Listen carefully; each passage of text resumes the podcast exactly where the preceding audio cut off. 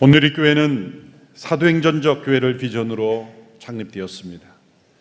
사도행전에 나타난 교회는 그 누구도 막을 수 없고 멈출 수 없는 힘이 있었습니다. 멈출 수 없는 힘, 그것이 사도행전에 나타난 교회의 모습이었습니다. 어떤 제도도 조직도 어떠한 사람들의 내규도 없는 그러한 교회였지만 세상을 변화시키는 강력한 운동력이 있었습니다. 사람으로부터 시작된 어떤 운동은 시간이 흘러가면서 처음에는 그 목적이 아무리 좋고 순수할지라도 시간이 흘러갈수록 퇴색되기 마련입니다. 처음에는 아무리 많은 사람들이 참여할 때 할지라도 시간이 흘러갈수록 그 참여가 점점 미약하게 되기 마련입니다. 그러나 예수님의 교회는 사도행전에서 출발된 그 교회의 모습보다 시간이 흘러갈수록 더욱더 확장되고 있고 그 운동력은 지금도 계속되고 있습니다. 한 지역만을 보면 교회가 쇠퇴하는 것 같지만 또 다른 지역에서는 놀라운 부흥의 역사가 일어나고 있습니다. 서구 사회에서는 소위 후기 기독교 사회다, 포스트 크리스천티 시대다, 그렇게 말해서 이제는 기독교는 지나갔다라고 절망에 섞인 말을 하지만 9월 말에 우리 온누리 신문에 있었던 9월 말에 있었던 온두라스에서 놀라운 집회가 있었죠. 저희 교회 선교팀도 함께 참여했습니다만 국가적으로 성경의 날을 제정해서 모든 공립학교에서 아이들이 성경을 배우고 가르치고 존중하도록 그런 나라도 있어요. 성경을 공립학교에서 가르치면 위법하는 나라도 있지만 대부분 잘 사는 나라들이 그렇게 되어가고 있어요. 그러나 아직도 성경을 존중하고 성경에 살 길이 있다고 믿고 따르는 나라들도 있어요. 한 지역에서는 교회가 쇠퇴할지 몰라도 또 다른 지역에서는 부흥하고 있어요. 또 어떤 교회는 쇠퇴할지라도 어떤 교회는 성장하고 있는 것입니다. 전 세계적으로 보면 교회는 쇠퇴하지 않습니다. 특별히 어려운 지역, 핍박 속에 있는 지역, 통제 속에 있는 지역 속에 번져나가는 이 하나님의 생명의 운동력은 지금도 전 세계적으로 일어나고 있습니다. 내 믿음이 시들었다고 교회가 쇠퇴했다고 생각하는 사람만큼 무서운 사람이 없어요. 자기중심적인 생각이죠.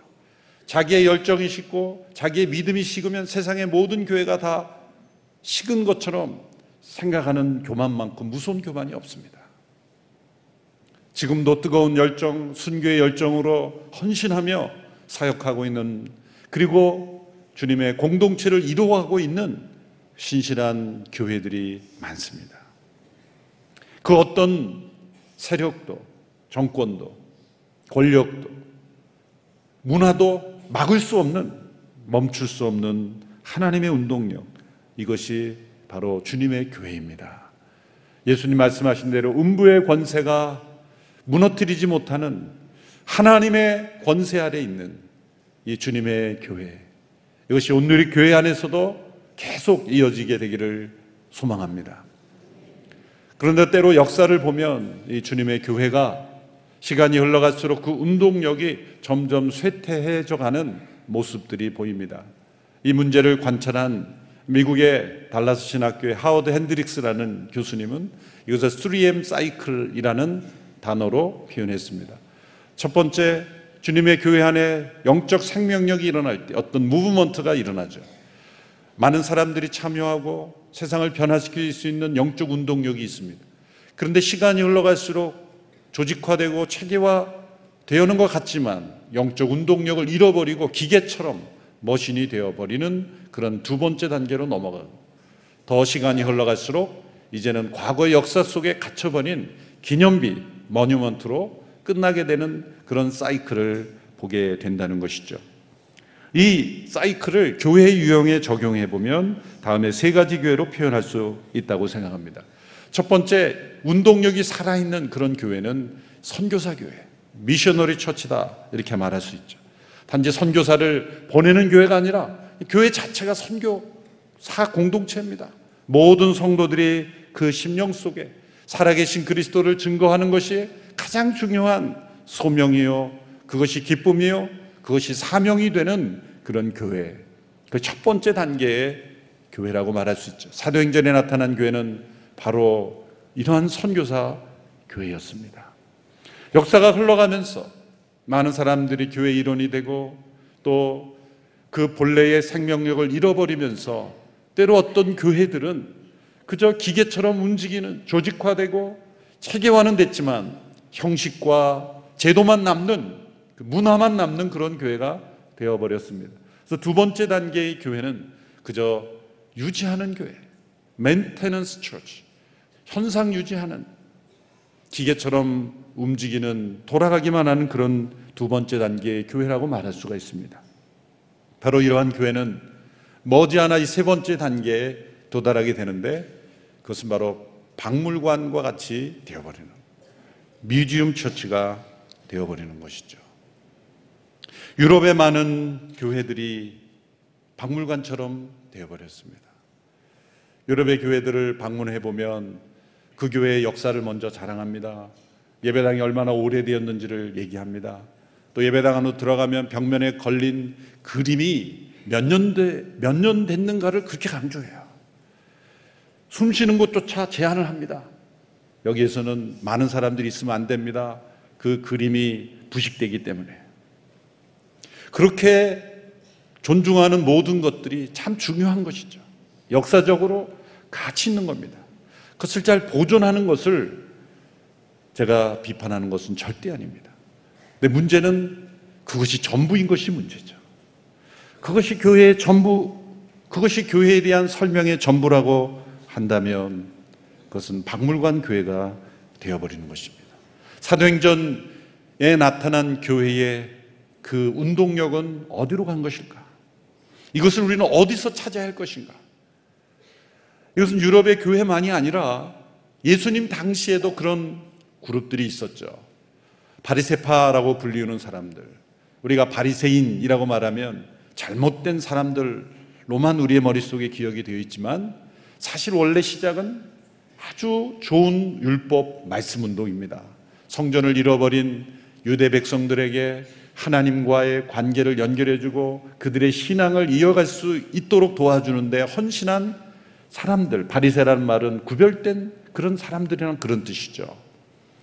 좋은 의도로 시작된 말씀 운동입니다. 그런데 예수님 당시에 나타난 모습을 보면 형식과 문화와 제도 속에 사로잡혀서 결국 거짓된 위선의 대명사처럼 되어버린 그들의 문제는 무엇입니까? 오늘 마가복음 2장 18절에 그들이 예수님께 와서 이런 질문하죠. 요한과 그의 제자들은 금식하는데 왜 당신과 당신의 제자들은 금식하지 않습니까? 그들이 추구하고 있는, 그들의 모습에 나타난 그런 금식을 왜 당신은 하지 않느냐는 거죠. 예수님이 금식을 안 했겠습니까? 오히려 그들보다 더 많이 하셨을 겁니다. 그런데 예수님은 산상수훈에 말씀하신 대로 은밀하게 하셨기 때문에 다른 사람에게 드러나지 않는 거죠. 은밀한 금식, 하나님과 자신만이 아는 그런 생명을 내어놓고 하는 은밀한 금식 속에 있는 그 예수님의 그 영성과 그 삶을 바리새인들이 이해할 수가 없었던 거예요. 그들은 보이는 금식, 제도적인 금식, 다른 사람에게 알리는 그런 금식에 익숙했기 때문이죠. 예수님은 그들의 문제점을 지적하십니다. 바리새인들에게 있었던, 있어야 하는 진정한 바리새인, 구별된 사람들이 되지 못하고 왜 당신들은 이렇게 거짓과 위선 속에 살아가는, 겉은 멋있지만, 겉은 화려하지만 속은 공허한 그러한 집단이 되어버리는지를 예수님이 지적하십니다. 이러한 예수님의 지적은 오늘날 교회가 왜 운동력을 잃어버리고 점점 쇠퇴하고 박물관이 되어버리는가를 지적하시고 그것을 예방하는 예수님의 중요한 교훈이 되는 것입니다. 예수님은 교회 안에 있어야 되는 운동력, 그 생명력의 근원이 무엇인가, 그것을 어떻게 지켜갈 수 있는가를 세 가지 비유를 통해 대답해 주고 계십니다. 첫째는 결혼에 관한 비유입니다. 예수님은 당신 자신을 신부가 기뻐하는 신랑으로 비유하셨죠.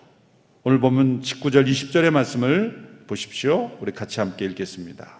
시작. 예수께서 대답하셨습니다. 신랑이 함께 있는데 어떻게 결혼잔치에 초대받은 사람들이 금식을 할 수 있겠느냐? 신랑이 자기들과 함께 있는 한 금식할 수 없다. 그러나 신랑을 빼앗길 날이 올 텐데 그날에는 그들이 금식할 것이니라. 교회의 운동력은 무엇입니까? 그것은 마치 신부가 신랑을 만나는 그 기쁨의 운동력이라는 것입니다. 교회의 운동력은 어디서 나옵니까? 우리 모든 성도 한 사람 한 사람이 그리스도의 신부가 되어 신랑 대신 그리스도를 만나고 그분과 결혼하는, 그분에 의해서 구속되어 그분의 신부가 되는 기쁨, 결혼식에서 이루어지는 그 신랑 신부의 마주보며 기뻐하는 그 기쁨의 운동력이 바로 우리가 살아계신 예수님을 만나는 그 기쁨의 운동력이 되어야 한다는 것이죠. 요한계시록에 나타난 천국의 모습은 결혼잔치의 모습으로 비유했습니다. 다시 오실 예수님을 만나고 깊은 그 기대함은 마치 신부가 신랑을 기다리는 그러한 기다림과 같다는 것이죠. 사실 우리 시대의 결혼 문화에서는 이해하기 어려운 그런 부분이 있습니다. 왜냐하면 유대 문화는 신부가 신랑을 기다리죠. 그것도 저희처럼 같은 결혼 예식장에서 신부가 먼저 입장해서 신랑을 기다리는 그전 정도의 기다림이 아니라 신랑이 언제 나타날지 모르고, 물론 일정한 기간이 있겠죠. 오늘 나타날지, 내일 나타날지, 모레 나타날지 모릅니다. 신부는 하염없이 단장하고 기다리는 거예요. 참 유대 남자들 나쁜 것 같아요. 남자가 기다려야지 어떻게 여자를 기다리게 하나.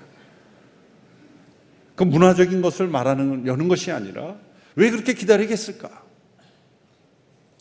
그것은 기쁨을 증가시키는 그 기다림 속에 만나는 그 신랑, 그 신랑을 만나는 그 기쁨, 그럼 언제 올지 모르게 함으로써 항상 준비해야 된다는 것을 가르쳐 주고 계시는 거예요.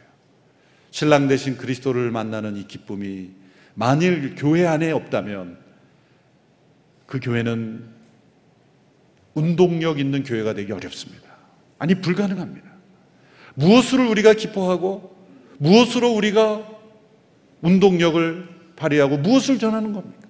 신랑 대신 그리스도를 만난 이들이 그 신랑 대신 그리스도를 또 다른 이에게 중매시키는 것이 교회의 선교요, 전도요, 그것이 사역입니다. 만일 그분을 만난 기쁨이 없다면 무엇이 운동력이 되겠습니까? 교회가 사회 제도를 바꾸는 것 한계가 있습니다. 제도란 언제나 양면성이 있기 때문이죠. 우리에게 주어진 생명력은 신랑 대신 그리스도, 그분을 만나는 기쁨, 그것입니다. 결혼식에서 보면 많은 실수들이 있죠. 저 또한 주례를 하거나 참여하면서 실수한 적들이 많습니다. 다 양해가 돼요. 결혼식 가운데 뭐가 순서가 문제가 됐다고 제가 고발당해 본 적도 없고 야단 맞은 것도 없어요. 그게 중요한 게 아니니까. 결혼식에서는 우울한 얼굴은 허용이 되지 않죠. 모두가 기쁜 얼굴이에요. 이 결혼식의 이 기쁨의 운동력이 모든 성도들의 마음속에 그리스도, 살아계신 예수님을 만나는 이 기쁨의 운동력이 있을 때 우리는 땅끝까지 갈 수 있는 것이고, 나와 가장 가까운 이웃에게 갈 수 있는 것이고, 연약한 이웃도 품을 수 있는 것이에요. 이 신랑 대신 그리스도를 만난 기쁨의 운동력, 이것이 바로 우리에게 있어야 되는 것이죠. 예수님이 바리새인들에게 왜 금식하지 않냐는 이들에게 대답했죠. 신랑이 신부와 함께 있을 때 금식할 수 있느냐. 이 말씀은 마치 여러분들이 결혼식을 마치고 피로 연장에 들어갔는데 이렇게 써붙여 있는 거하고 마찬가지. 오늘은 금식입니다. 있을 수 없는 거죠. 그래도 결혼식장에는 평소보다 좋은 음식, 또 풍성한 음식을 마련하기 마련이죠. 왜? 기쁨을 나누는 것이니까. 만약 금식한다면 누가 금식하겠습니까? 신부가 금식하죠. 왜? 지금 음식 먹는 중요한 게 아니에요. 여러분 예식 끝나고 나서 바로 필원장에 제일 먼저 달려가서 먹고 있는 신부 보셨어요? 먹어야 돼. 그리고 열심히. 아무도 그 신랑 신부 가족들은 먹을 생각도 안 나요. 왜? 그 기쁨 때문에 음식이 들어가지가 않는 거예요. 진정한 금식은 이 기쁨의 금식, 그리스도의 임재하심 있게 절로 금식이 되는 거예요.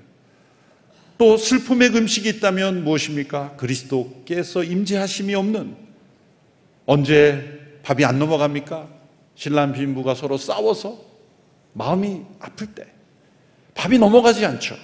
이 슬픔의 금식이, 나와 예수님과의 관계가 문제가 생겨서 올바른 관계 속에 있지 않을 때는 그 또한 금식에 들어가야 되는 거예요. 그것도 자동 금식이에요. 하나님 나라의 영적 운동력, 그것은 우리의 신랑 되신 예수님이 우리 가운데 있는 기쁨, 창립 기념주의를 맞이해서 이 기쁨이 우리 각자 안에 있는가, 우리 온누리 교회 안에 있는가를 다시 되새겨보는 주일이 되기를 바랍니다.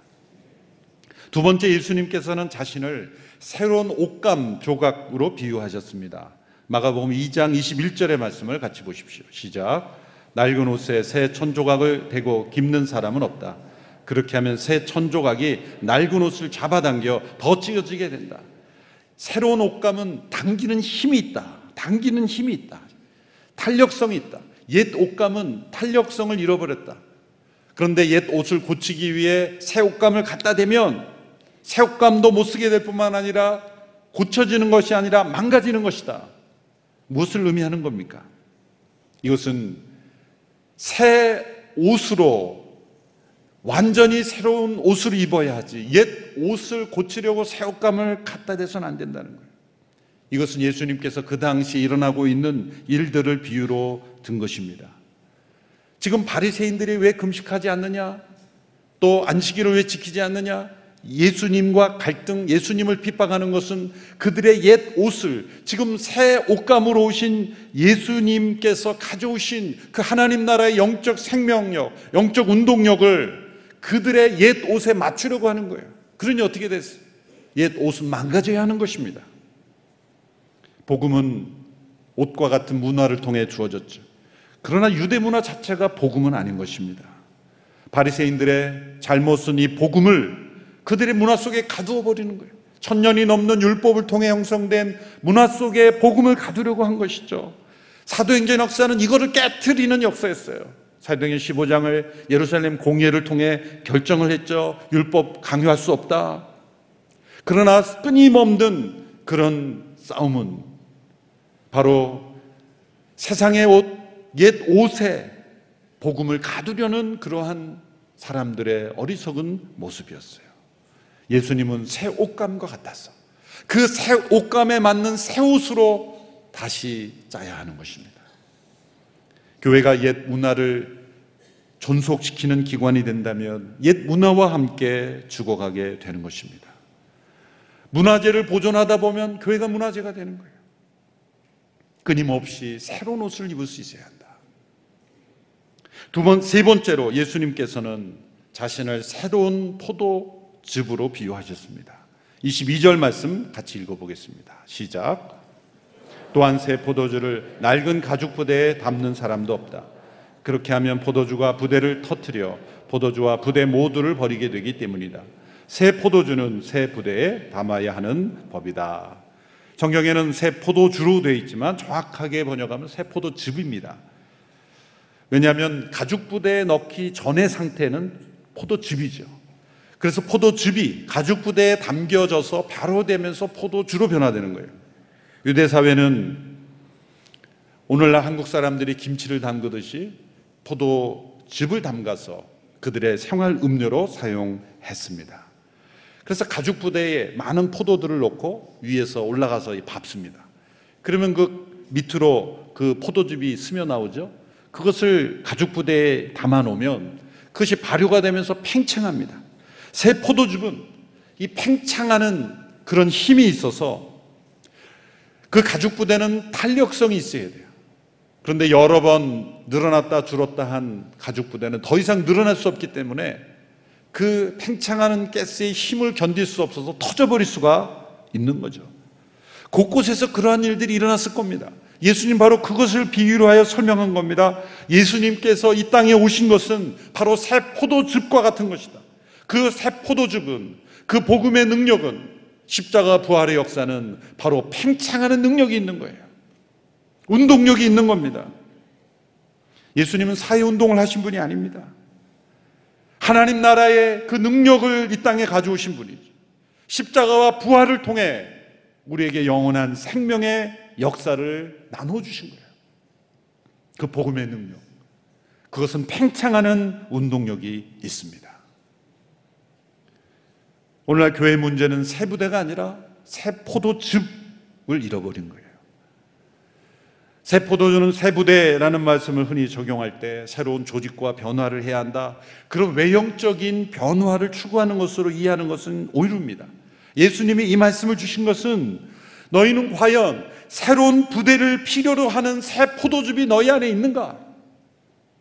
만일 너희들이 새 포도즙이 너희 안에 있어서 너희 안에 터져버리는 것이 있다면 잘 터진 거다. 그건 터져야 하는 옛 가죽 부대라는 뜻이기 때문이다. 유대교의 바리새인들이 예수님을 품을 수가 없던 것은 그들은 옛 가죽 부대였기 때문이에요. 새 포도즙이 들어갈 수 있는 가죽 부대는 새 가죽 부대여야 되는 거예요. 무엇이 먼저입니까? 부대가 먼저가 아니라 새 포도즙이 먼저인 거예요.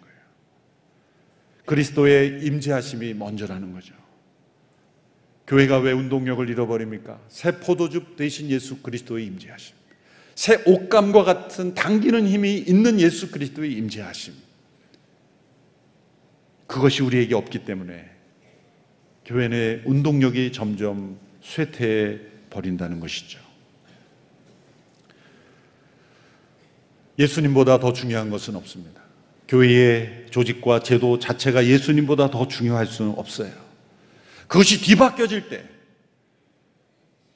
새 포도즙보다 가죽 부대가 더 중요한 것이고, 새 옷감보다 옛 옷이 더 중요한 것이고, 신랑 신부가 만나는 그 결혼 그 자체보다 주변이 더 중요한 거예요.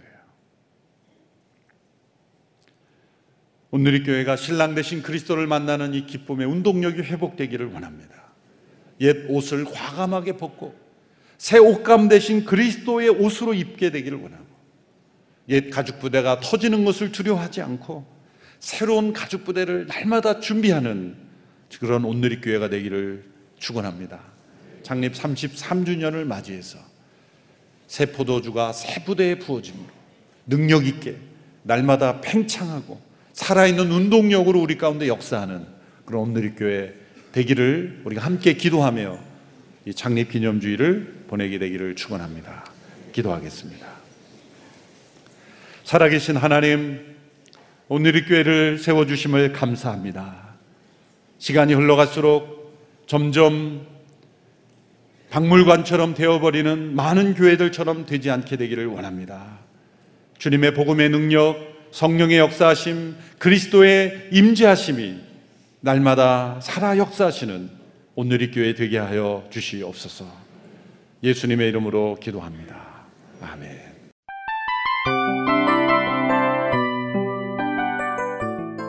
이 프로그램은 청취자 여러분의 소중한 후원으로 제작됩니다.